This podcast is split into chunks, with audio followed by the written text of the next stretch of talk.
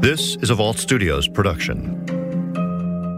I'm Reed Redmond. I'm Spencer Brudig. I'm Will Johnson. This show contains graphic material and is meant for mature audiences. This week on True Crime Chronicles.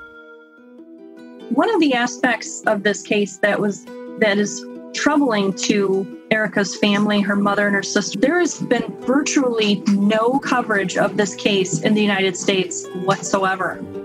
Um, and she was, you know, this beautiful American college student brutally murdered in a foreign country, and it's a cold case. And so they're they've been extremely discouraged by the lack of, of attention that it's gotten here in the United States. And yet in Chile, it is like the biggest news you could imagine over there. I mean, her face is all over everywhere. This week on True Crime Chronicles, our story takes us out of the country to Temuco, Chile, a city known for being in between the Chilean Lake District to the south and a snow capped volcanic ski resort to its north. It is here that 22 year old recent Georgetown University graduate Erica Hagen has decided to come to teach English to elementary school kids. She was no stranger to Chile. She had traveled to it several times before while at Georgetown, where she had majored in psychology and minored in Spanish. She figured she would teach English for a few months and then travel back to the US in time to start her graduate degree. But she never made it back. It is early September, and Erica has planned a morning workout with her host family brother. They had started working out on the Thursday, September the 4th, but on September the 5th, she told him that she was too sore. It was her first time to work out, and she was too sore to go back to the gym the very next day. This is Erica's mother, Regina O'Neill. But instead, she chose to walk around with another friend that she had met in, in the States. He'd come from Chile, and she was the ambassador of Georgetown. So she would take people around and, and show them around the school. And that's how she met him. So she, uh, when she got down there, they, they were friends again. They became friends, and she was seen walking around, getting coffee, you know, going to the shop and then coming back home later that night. And she also wrote a blog Christine Byers is a journalist for Five on Your Side in St. Louis, Missouri. She has covered this case extensively. Kind of a little bit of a travel theme to the blog, but mostly just, you know, her thoughts and that. She posted on her blog, and sometime after that, things went crazy. Erica had been staying in an apartment at the school she was teaching at. The apartment was built inside in the, the, the science lab. There were two bedrooms, and each bedroom had two beds, but she was the only one staying there. There were some people that had spotted some smoke coming from her apartment and apparently went and a guard told them, Oh no, we've handled it. Everything is okay. And then not too long after that, custodian um, noticed that there was water uh, in the in the science lab, which was located in the same building of Erica's apartment. And so that, um, of course, led people to try to figure out where the water was coming from. Now it was a Saturday, so there was no students there, and then they called the host family. The custodian and Erica's host father enter into her apartment looking for the source of the water. They walk in to discover a horrible sight. And it turned out that uh, it was the bathtub in Erica's apartment where her body had been left submerged in scalding hot water. She was brutally murdered. Um, the way it was done was uh, with a fire per- poker. So it was spontaneous, it wasn't something planned. They grabbed a fire poker from her fireplace. They hit her over the head twice, breaking her skull both times. She fought back. She's got bruises all over her body where she tried to defend herself. Um, but she crawled into a bedroom. And the bed mattress became just blood soaked there where she must have laid for a while. And then there's evidence of another attack happening after she apparently had tried to crawl away from there. It was harder. It was even more vicious than the first two attacks. So she ended up with four cracked skulls. Her, her, her skull was cracked in four places. And I don't mean cracked, I mean busted open. An autopsy listed her cause of death as blunt force trauma to the head. Um, but her body was found nude in this bathtub um, that was left running with scalding hot water. And um, one of the most chilling details that her mother shared with me was the only way she knew that that was her daughter's body was by the tattoo um, on her foot, and her foot was left out of the water. And it was of her favorite Bible verse, uh, First Corinthians, which is, of course, about how love is kind and and that sort of thing. And so she knew that she she said that's how she knew it was her daughter. As local police begin investigating, they notice lots of details that just don't add up. Someone tried to clean up the scene after the attack. The crime scene definitely had evidence of an attempted cover up. Um, whoever did it tried to set a fire in the apartment. Um, you know, crime scene photos show that there was a fire in the apartment and like and like I had said there there were people that saw smoke coming from the apartment but apparently that the apartment wasn't very well ventilated so the fire really didn't get a chance to really get going it burned enough to burn the electronics that were thrown into the fire but they didn't throw all her electronics in the fire like her laptop was still there she had another phone that was there it was just weird the things that were put in the fire and then things that were left out that you would have thought somebody would have burned if they were trying to cover things up and didn't. After a couple weeks, investigators have a list of seven or eight suspects, but they are convinced that it was the campus security guard who had knocked on the door after the initial report of smoke had come in. They decide to take the guard to trial for the murder of Erica Hagen. They end up charging the guard. Uh, there is a trial that goes on, and he is acquitted at trial. Um, and part of what has gone on ever since that is all kinds of allegations of evidence that's been mishandled by the police and by authorities. They had cameras on the apartment, on the uh, on the on the campus and stuff, and they didn't use all of them in the in the original trial. In the DNA samples, they somehow got the office police officer's DNA mixed in.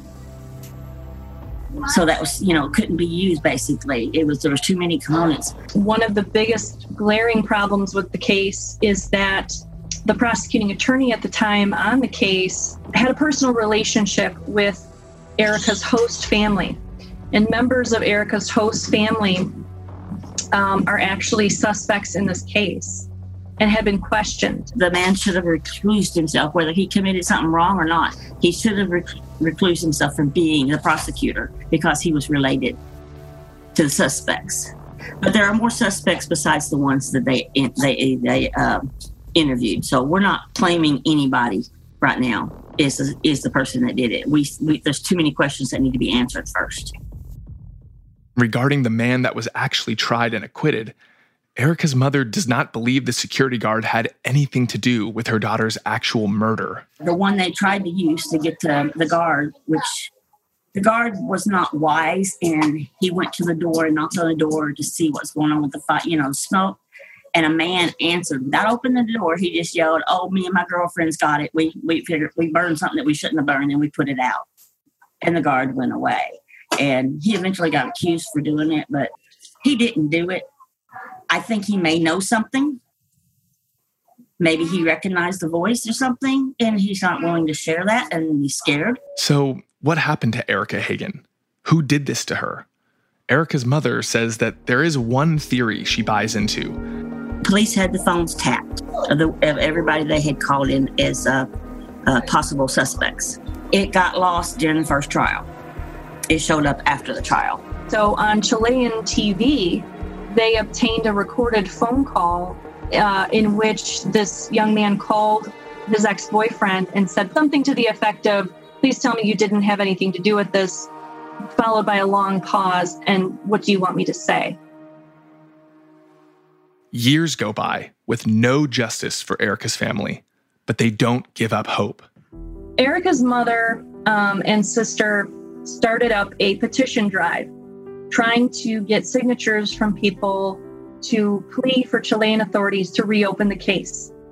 And so here in St. Louis, uh, where Vivian lives, um, Erica's sister Vivian lives, she basically took that petition out. She works at a, at a popular St. Louis restaurant and she told me she carried that petition with her at work and uh, would get all of her coworkers and and customers and, and that to sign it. Um, and she basically would walk the streets sometimes and talk to anyone who would listen and ask them to sign the petition. And she said that people were so compassionate um, about hearing what happened to her sister that they would sign this petition. And she was able to get about a thousand signatures um, here in the St. Louis area to add to the collection of signatures from really across the country and across, around the world, asking the Chilean authorities to, to reopen the case.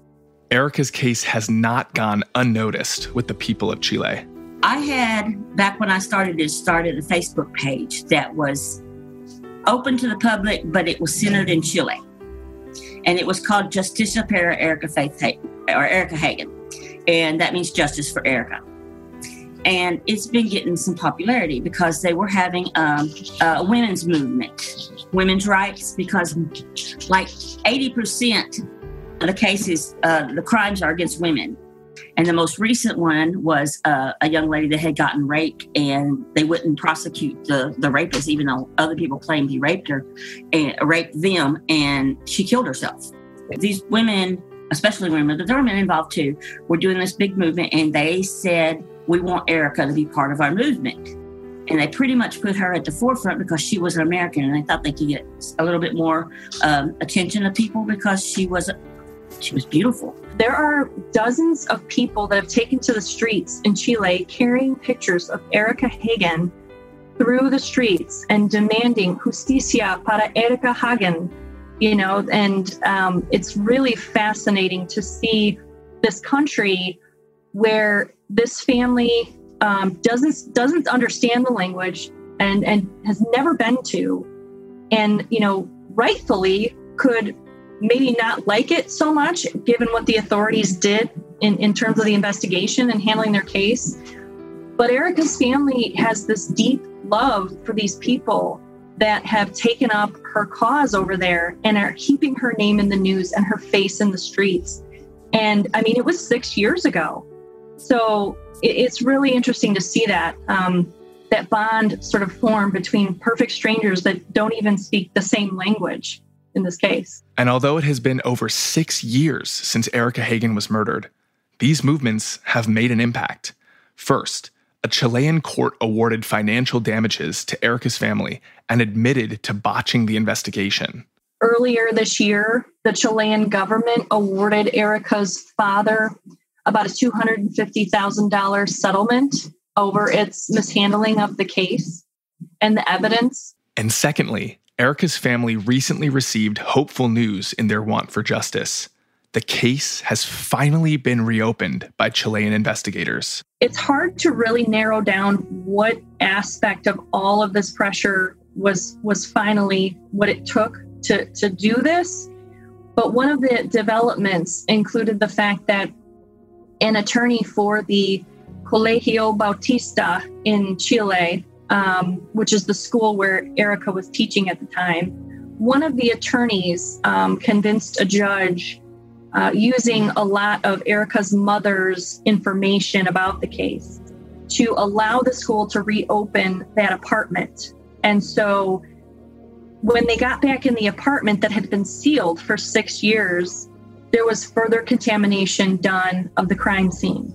Not too long after that happened, did the Chilean um, prosecutors, National Prosecutor's Office uh, announced that the case was being reopened. Erica's family, including her mother, are hoping to be in the country to continue applying pressure to close this case properly, as well as meet with the people keeping Erica's name and legacy alive. So they are hoping to go to this country that they've never been to and retrace her final steps, as well as be there in person to experience the courtroom there and to share their impact statements and, and meet with this legal team that is working on this case pro bono.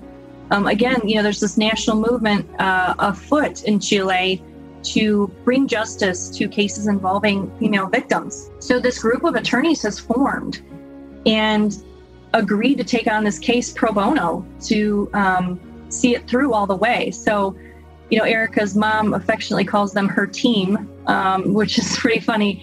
But she's like, you know, she wants to meet them and and she wants to be part of of the experience of seeing this case reopened. So I don't know that they've set a date yet, but they're working on it. Christine believes that there is a chance that this case gets solved and Erica's family gets some semblance of justice. As far as what I know about the forensic evidence, um, they do have DNA from the host family's father at the crime scene. Um, but it's also reasonable that to think his DNA would be present at the crime scene because that's where she lived and he was part of the host family. But um, there's, you know, they're going to have to take the stand um, if they are asked to do so during a trial. Um, and so that could always lead to something different. Um, and you know, with a with a new, fresh set of eyes of investigators on the case, um, investigators that don't have any relationship to the host family um, or to the original prosecutor in this case, there could be things that were overlooked. I mean, the mom, Erica's mother, sent a list of 75 questions that she came up with alone um, that should have been asked and answered in this case. Um, and so there's certainly a lot there to go over. Now, there also have been reports that several people working the case and their outspoken allies in Chile have been threatened. I do know for a fact my family's a little bit concerned, and I am a little bit too. My pro- my lead prosecutor had to back down from being out in the public and announcing that he was my lead prosecutor because of threats in his family. Uh, other people that have uh, they had protests and vigils in Erica's name, and they they been threatened because they just because they had justice for Erica on their window shields, you know, in the back of their windows and stuff. So there are some pretty um, powerful people.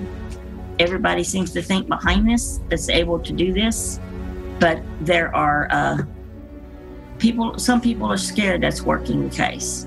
All of this said Regina and the rest of her family are filled with hope and believe that justice will come. Regina's hopeful. You know, she was certainly overjoyed that they're reopening the case because that's all she wants is someone to answer her questions. I'm Will Johnson for True Crime Chronicles. I'm here with Spencer Brudig, and Reed Redmond is actually out this week.